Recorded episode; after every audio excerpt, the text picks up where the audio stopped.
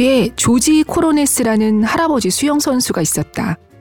올해 102세로 세상을 떠나신 조지 할아버지는 수영 유망주였다. 할아버지는 2018년 열린 호주 퀸즐랜드 수영대회에서 95세에서 99세 그룹의 유일한 출전자로 자유형 50m 신기록을 세웠다.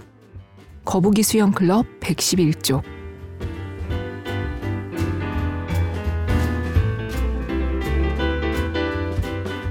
2021년 10월 24일 북적북적입니다. 안녕하세요. 저는 조지현 기자입니다. 오늘 소개할 책인 거북이 수영클럽 중에서 한 부분으로 북적 문을 열었습니다. 책을 읽고 궁금해서 이 조지 코로네스라는 할아버지에 대해서 찾아봤거든요. 당시 이분이 만 99세로 참가해 세계 기록을 경신한 자유형 50m 기록은 56초 12였어요. 이전 기록은 2014년에 영국 선수가 세운 1분 31초 19였다니까 기록을 굉장히 단축했죠. 조지 할아버지는 이후 열린 자유형 100m에서도 세계 기록을 경신했습니다. 유튜브에서 당시 할아버지 경기 모습을 볼 수 있더라고요. 걸을 때는 어, 저러다 넘어지시는 거 아닐까 싶을 정도였지만 물속으로 일단 점프를 하면서부터는 99세라고 상상도 하기 어려웠습니다. 조지 할아버지는 어릴 때 수영을 잘했지만 20대 이후로는 수영을 하지 않다가 여든이 돼서야 수영을 다시 시작했다고 해요. 2018년 당시 대회 때 했던 인터뷰에서 어, 이게 나를 살아있게 한다고 말하던 할아버지의 그 빛나는 눈동자와 기쁨으로 가득한 표정이 잊혀지지가 않습니다. 네, 오늘 책 덕분에 이렇게 조지 할아버지 얘기도 알게 됐습니다. 오늘 소개할 책은 거북이 수영 클럽이에요. 부제는 느려도 끝까지입니다. 음, 수영.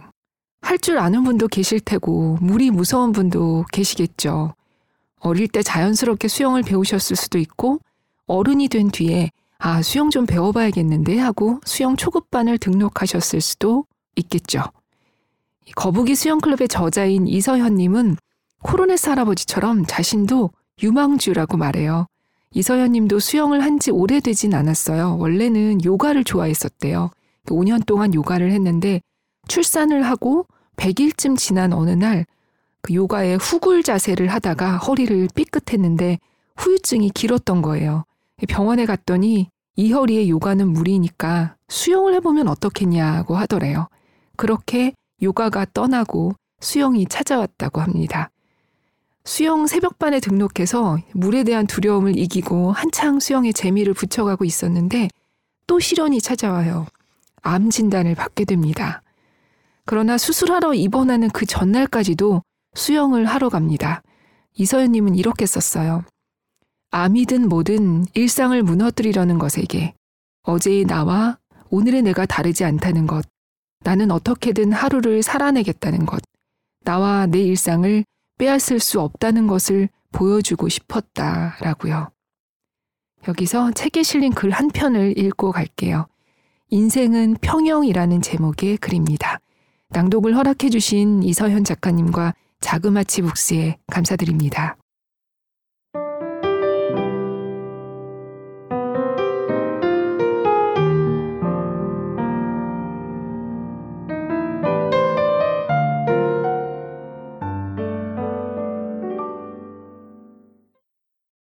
인생은 평영. 수영에 대한 나의 로망은 휴양지 수영장에서 우아한 수영을 하는 것이었다. 가끔 수술 상처가 아물면 가까운 호텔이라도 가서 휴양지 미녀들처럼 비키니를 입고 우아한 평영을 해보고 싶다는 상상을 하기도 했다. 비키니가 이번 생에 불가능한 건 둘째치고 우아한 평영이라는 로망을 이루기까지 얼마나 고된 과정을 거쳐야 하는지 평형을 배우고 나서야 알았지만 그렇다. 우아한 휴양지 수영은 아무나 하는 게 아니었다. 오전 8시 초급반을 가르치는 우리 선생님, 록쌤. 록쌤은 내가 지금까지 만나본 모든 선생님 중 가장 훌륭한 교수법을 가지고 계신데 언제나 쉬운 말로 기본부터 설명하시는 것이 그 교수법의 핵심이다. 록쌤은 평형이 다른 영법에 비해 상대적으로 정적인 영법이라고 했다. 자유형과 배영은 쉼없이 팔을 던지고 끌어당겨야 한다. 저병은 두말할 필요 없이 역동적이다. 팔과 함께 가는 다른 영법과 달리 평형은 한 번의 킥이 정말로 중요하다. 그래서 킥을 완성하지 못하면 평형은 끝이다. 처음에 나는 뒤로 갔다. 평형 킥을 처음 배울 때였다. 나는 있는 힘껏 뻥 찼다고 생각했는데 정확히 뒤로 갔다. 내 순서에 이어 뒷사람이 출발하나 싶었는데 록셈은 황급히 놀라운 사례를 찾았다는 듯 반 사람들을 불러세웠다. 자자 여러분 여기 회원님 보세요. 뒤로 가죠. 이렇게 하시면 안 돼요. 절대 안 됩니다. 발을 엉덩이 뒤쪽으로 당길 때 너무 힘을 줘 당겨서 그래요. 그러면 뒤로 가요. 우리 앞으로 가려고 수영하는 거잖아요. 대구력이었지만 정말 중요한 가르침이었다. 평형킥은 개구리처럼 다리를 뻥 차는 동작에 힘을 실어야 하는데 다시 다리를 모으는 동작에 쓸데없이 힘을 준 나머지 10cm 간신히 나아간 거리마저도 원위치로 되돌리고 마는 것이었다. 모든 면에서 나는 참 힘을 뺄 줄을 몰랐다. 아니 사실 모든 순간마다 쓸데없는 힘을 들이고 살았다. 요가만 해도 그렇다. 요가의 마무리는 사바아사나, 즉 가만히 누워 있는 송장 자세다. 한 시간 동안 계속된 수련으로 긴장된 근육을 이완하고 눈을 감고 누워 있으면 수련실을 따뜻하게 채우는 만트라와 싱잉볼 소리로 마음까지 고요해지기 마련이다. 가끔 코를 골며 잠에 빠지는 사람들도 있었다. 하지만 나는 그 시간마저도 좀처럼 긴장을 풀지 못했다. 3분에서 5분 남짓한 그 짧은 시간 동안 오늘은 왜 허리를 좀 더 유연하게 펴지 못했던 거지? 오늘은 어제보단 좀 더 잘한 것 같아. 머릿속에서 누군가가 계속 말을 걸어왔다. 요가로 올림픽에 나갈 것도 아니면서 왜 굳이 긴장을 풀고 쉬라는 시간까지 머릿속에 잘하고 싶은 욕심이 가득했는지. 지금껏 살아온 인생이 그랬다. 평범한 집에서 태어난 대한민국 맏딸들이 대부분 그럴 것이다. 성실하게 공부하고, 성실하게 부모님 말씀 듣고, 성실하게 대학 졸업해, 성실하게 취직해 일해야 한다고 배워서 지금껏 10여 년간 하루도 적당히 노는 법 없이 살았다. 하루 정도는 힘 좀 빼고 땡땡이도 치고 반항도 좀 했으면 킥을 뻥뻥 찰 때마다 앞으로 쭉쭉 나갔을 텐데. 나는 단 한 번의 킥도 허투루 찬 적이 없었고 단 한 번도 다리에서 힘을 뺀 적이 없었다. 그래서 앞으로 나가지도 뒤로 후퇴하지도 않고 여전히 어정쩡하게 제자리에 둥둥 떠 있나 보다. 어느 날 록셈은 물 밖으로 나가더니 회원님, 벽부터 시작해서 25m를 스트로크 몇 번에 가는지 셀게요. 라고 말했다.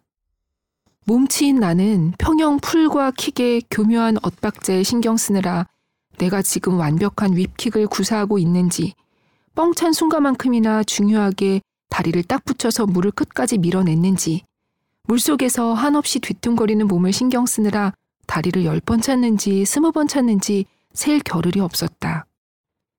천천히 걸어서 나를 뒤따라온 록셈은 그렇다. 내 평형은 걷는 것보다 느리다.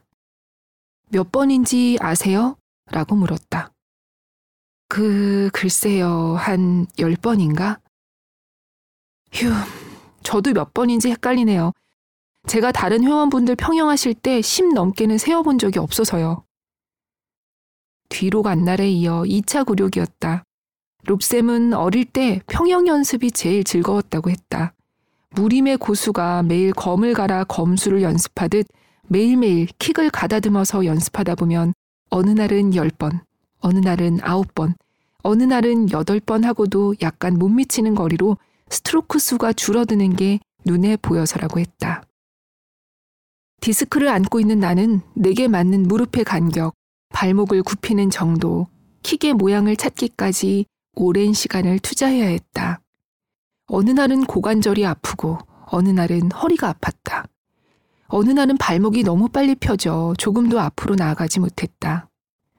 그러던 어느 날 복숭아 뼈와 정강이에 물이 걸렸다. 이게 내 킥이었다. 너무 신이 나서 물속에서 소리라도 지르고 싶은 마음이었다. 나만의 킥을 드디어 찾은 것이다. 물론 물에서 뒤뚱뒤뚱 가는 주제에 이 황금 같은 킥이 매번 나오리라는 법은 없었다. 몸에 익을 때까지 연습 또 연습이었다. 세상에 이런 아이러니가 어디에 있을까? 수영은 물에 몸을 맡기고 머릿속을 비울 수 있는 최고의 운동이면서도 벽을 떠날 때 머릿속을 비워선 안 된다. 내가 어떤 모습으로 앞으로 나가고 있는지, 그리고 매 순간 조금이라도 나아가고 있는지 생각해라. 그저 어제보다 오늘 조금만 더 나아지면 된다. 그것이 평영이 나에게 가르쳐 준 또 다른 교훈이었다.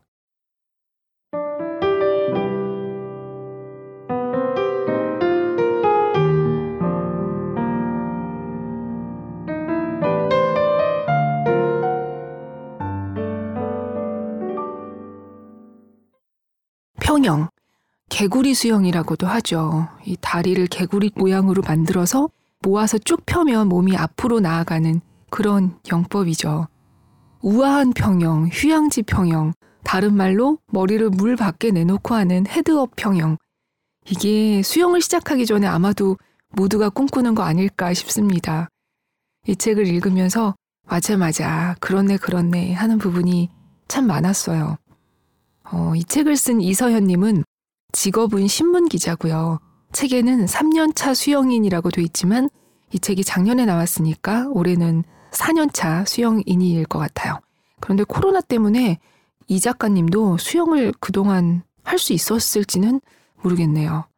암튼 책에 실린 작가 소개를 잠깐 읽어드리면 서른 중반 예기치 못한 인생의 풍랑을 만나면서 수영이 최고의 생존 비법임을 뒤늦게 깨달았다. 자유형, 배영, 평영, 저병을 차근차근 익혀가며 물속으로 풍덩 뛰어드는 시간을 무엇보다 소중히 여기는 중이다. 저병을 잘하는 할머니가 되는 것이 꿈이다. 라고 썼습니다. 네, 이 소개글처럼 인생의 풍랑 속에서 수영을 통해 삶을 살아내는 한 사람의 기록이 이 책에 담겨 있어요. 일단 수영을 배우는 과정에 대한 내용이 참 재밌어요. 우아한 평형, 또 천천히 오래 하는 자유형, 살려주세요 하는 포즈 같아서 구해줘야 할 것 같은 느낌이 들지 않는 저병, 또 가뿐한 플립턴으로 가는 그 긴 과정이 수영을 배웠던 사람이라면 누구나 공감할 수 있을 것 같은 내용이거든요. 수영이 원래 직접 하는 것도 좋지만 동영상을 보는 것도 좋고 글로 읽는 것도 참 재밌잖아요. 그리고 무엇보다 그 과정에서 저자가 보고 느낀 부분이 잔잔하게 감동을 줍니다. 저자는 이 책 프롤로그에서 수영에 대해 글을 쓰겠다 했을 때 다른 무엇도 아닌 엄마에 대해 쓰고 싶었다고 했어요. 어깨 아프고 허리 아프고 이제 곳곳이 편찮으신 어머니는 3년째 새벽반 1번을 지키고 계시다고 하는데요. 저자는 엄마가 나보다 잘하는 게 있어서 좋다고 썼습니다. 나에게 아직 가르쳐 줄 수 있는 게 있어서 좋다고요. 그리고 앞으로도 계속 엄마가 나보다 수영을 잘했으면 좋겠다고도요. 그래서인지 책에서 이 저자는 수영장 할머니들 얘기도 많이 썼어요. 젊어서는 자식들 키우느라 변변한 운동이랄 걸 할 수 없던 할머니들이 이제 다들 어딘가 수술한 흉터를 하나둘씩 갖고 안 아픈 곳이 없는 나이가 돼서야 수영장에서 서로 격려해주면서 칠순 넘어서 새로 뭔가를 배우는 기쁨을 느끼는 그 모습을 보면서 저자는 어, 엄마가 할머니들이 오래오래 건강하게 수영하게 해주세요 하고 마음속으로 늘 응원을 보냅니다. 할머니들 뿐 아니라 이 저자가 수영장에서 지켜본 사람들 얘기가 아마 읽으시는 분들에게 내 얘기 같기도 하고 내 친구 얘기 같기도 하고 그럴 것 같아요. 그래서 오늘 참 읽어드리고 싶은 글이 많았는데요. 제목이라도 엮여 여기서 같이 읽어볼게요. 그냥 물에 떠보세요 보노보노처럼 그 흉터에 박수를 보냅니다. 할머니의 flip turn 님아 그 킥판을 놓지 마오. 엄마는 가방 속 마음들과 함께 수영장으로 향했다. 인생에 beat kick이 있다면 저는 30대 유망주입니다. 이 세상의 모든 중급반들에게 나는 푸른 선만 따라갔다. 등등. 제목만 들어도 내용이 궁금해지죠. 이번엔 이 책의 제일 마지막 글인 엄마가 날아요 라는 제목의 글을 읽어볼게요.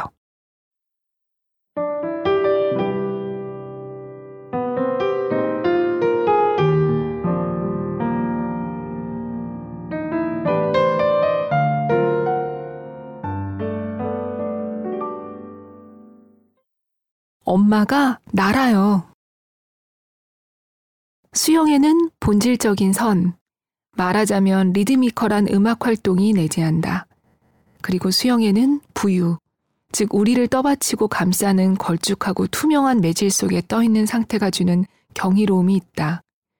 수영쟁이는 물 속에서 움직이기도 하고 물과 함께 놀 수도 있는데 공기 중에서는 그와 비슷한 활동을 할 수가 없다. 올리버 섹스. 모든 것은 그 자리에 중. 록쌤이 오늘은 기분이 좋으신가? 거의 반년 만에 들어보는 칭찬이다. 한동안 진도를 나가지 못한 배영이 한창인데 배영 발차기를 하는 내내 전에 없던 감탄사를 연발하시는 게 아닌가. 오늘은 또 무슨 고강도 프로그램을 준비했기에 그러실까 의심의 눈초리를 보내는 것도 잠시 마음이 순간 우쭐해진다. 그저 가라앉을까봐 끊임없이 발차기를 하는 것 뿐인데 쉬지 않고 발을 찬다는 것만으로 받는 칭찬이라니. 어디서 따로 몰래 강습 받으세요? 우와, 배영 발차기 너무 좋은데요? 회원님이 꼬마였을 때 저한테 오셨다면 배영 시켰을 것 같아요. 역사에 가정은 무의미하다는데 그건 개인의 역사 역시 마찬가지리라. 내가 꼬마였을 때 수영을 배웠다면, 그래서 규칙적으로 운동을 하고, 그래서 암이나 디스크 같은 건 겪지 않고 건강하게 자라고, 스트레스를 해소하는 나만의 비법처럼 수영을 오래오래 해올 수 있었을까? 지금보다 조금 덜 우스운 저병을 할 수 있었을까? 돌 전부터 엄마의 오리발과 수영 모자를 신나게 갖고 놀았던 딸은 말을 배우기 시작한 뒤로 이따금 핸드폰을 가리키며 엄마 음파 음파 하는 거 볼래 한다. 무덤까지 가져가야 할 흑역사를 담은 수영 모습이지만 이 두 돌을 갖지난 아기는 케이티 레데키나 마이클 펠프스가 하는 자유형을 본 적이 없으니 내가 엉망진창 수영을 하는 모습을 담은 동영상을 마음 놓고 보여주곤 한다. 언젠가 동생이 호텔 수영장에서 내가 턴하는 모습을 물속에서 찍어준 적이 있는데 아기 눈에는 그게 꽤나 신기했던 모양이다. 아기는 연신 헤헤 웃으며 외친다. 우와, 엄마가 새처럼 날아. 화면 속 나는 정말로 날고 있었다. 영화 속 히어로라도 된 듯 양팔을 쭉 펴 귀 옆에 단단히 붙인 채 방향을 바꾼다. 아기는 물속에서 헤엄치는 사람을 본 일이 없으니 그게 마치 나는 모습 같다고 생각한 모양이다. 수영을 사랑하는 사람들에게는 저마다 이유가 있다. 물소리가 좋아서, 물속에 들어가면 아무 생각도 들지 않아서, 핸드폰과 떨어져 있을 수 있는 운동이라서, 오롯이 나만을 위한 시간이라서 수영장이 가까워서 씻을 수 있기 때문에 그리고 함께하는 사람들이 좋아서 나에게 왜 수영을 하냐고 이유를 묻는다면 처음부터 배울 수 있어서라고 답하겠다. 수영을 배우며 록쌤에게 가장 많이 들은 말은 어른들이나 부끄러워하지 애들은 다 이렇게 배워요 였다. 록쌤이 저병 출수키기 약한 나를 물 밖으로 꺼내 힘껏 던져버릴 때나 수업의 절반을 데크에 엎드린 채 푸짐한 하반신을 수영장 사람들에게 한껏 드러내며 평영 발차기를 연습할 때도 그랬다. 직장에서는 뭐든 능숙한 척, 익숙한 척 연기해야 한다고 배웠다. 사회 초년병 때 누군가 나에게 그런 조언을 했다. 직장 생활의 팔알은 기세라고. 자신감이 없는 모습을 보인다면 정말 그런 사람이 될 거라고. 그런데 무태서 사는 사람이 물에서 움직이는 법을 배운다는 건 아이가 걸음마를 하거나 외국어를 배우는 일과 같았다. 배우는 과정 내내 실수와 시행착오 투성이다. 물은 속 깊은 동료와 같아서 척하는 잔재주를 이내 알아챘다. 오히려 겸허한 마음으로 걸음마부터 배운다고 생각하는 사람들에게 더 빨리 곁을 내줬다. 나에게 왜 수영을 하냐고 또다시 이유를 묻는다면 물이 지탱해주기 때문에 라고 답하겠다. 사람들이 수영장으로 향하는 이유는 그곳에 물이 있어서다. 저병할 때 만세를 부르든 말든, 봉산탈춤 추듯 배영을 하든 말든, 물은 나만 겸손하다면 내 우스운 실력은 눈 감아주며 오롯이 나를 떠받쳐준다. 배영을 할 때면 이 못난 허리 디스크 환자가 누워서라도 전진할 수 있도록 너 할 줄 아는 게 발차기 뿐이지 그거라도 마음껏 하렴이라고 하듯 든든하게 등을 받친다. 육지에서 끊임없이 나를 괴롭히는 이 중력을 누군가 나 대신 나누어 짊어져 넉넉한 품 안에서 마음껏 뒹구는 느낌이다. 수영을 하다 보면 당장이라도 숨을 쥐어오듯 무섭던 물이 어느새 가장 친한 친구처럼 든든해지는 시기가 분명히 온다. 이런저런 일을 겪고 난 뒤 주변을 둘러볼 여유가 생겼을 때 비로소 내 삶의 중력을 나눠 짊어진 사람들이 보이기 시작했다. 내가 수영할 시간을 기꺼이 챙겨주는 가족, 늘 내 건강과 안부를 염려해주는 친구들, 뭐든 할 수 있다고 지지해주는 동료들, 나를 환자가 아니라 유망주로 여겨 고강도 프로그램을 마다하지 않는 수영 선생님까지. 물이 있어서, 그리고 기꺼이 나를 그곳으로 보내주는 사람들이 있어서 물속에서라도 나는 날 수 있었다. 나는 늘 혼자 수영장으로 향했지만 단 한 번도 외롭다는 생각을 한 적이 없다.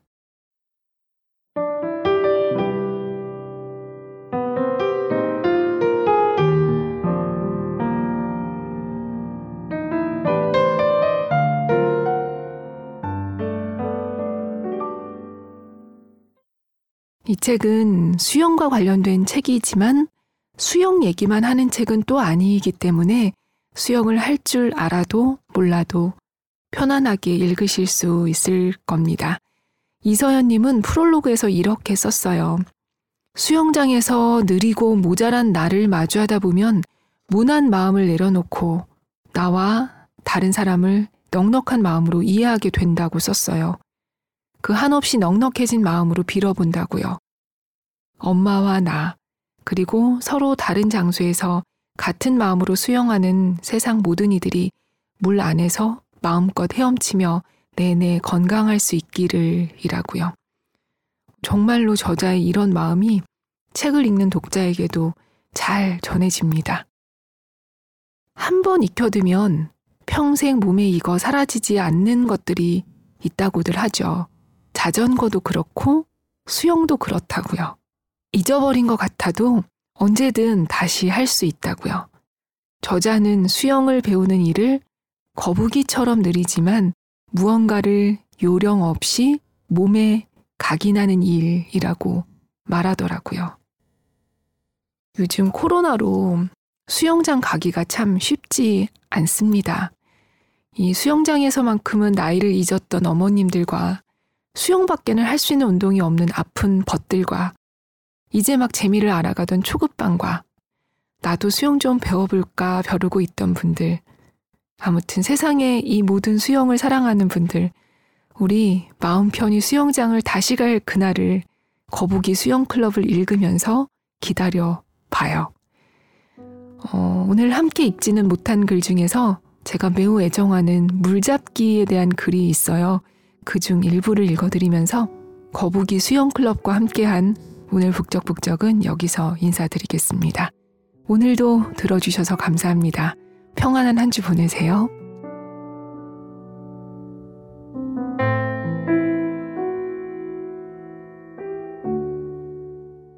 매일 반복하는 100번의 헛손질은 사람을 겸허하게 만든다. 그리고 좀 더 너그럽게 만든다. 잡히지 않는 걸 잡는 게 대단하지 못 잡는다고 이상할 게 없지 않은가. 누군가에게 그거 아세요? 저 물을 잡을 줄 아는 사람입니다. 라고 소개할 수 있다면 얼마나 대단한 일이냔 말이다.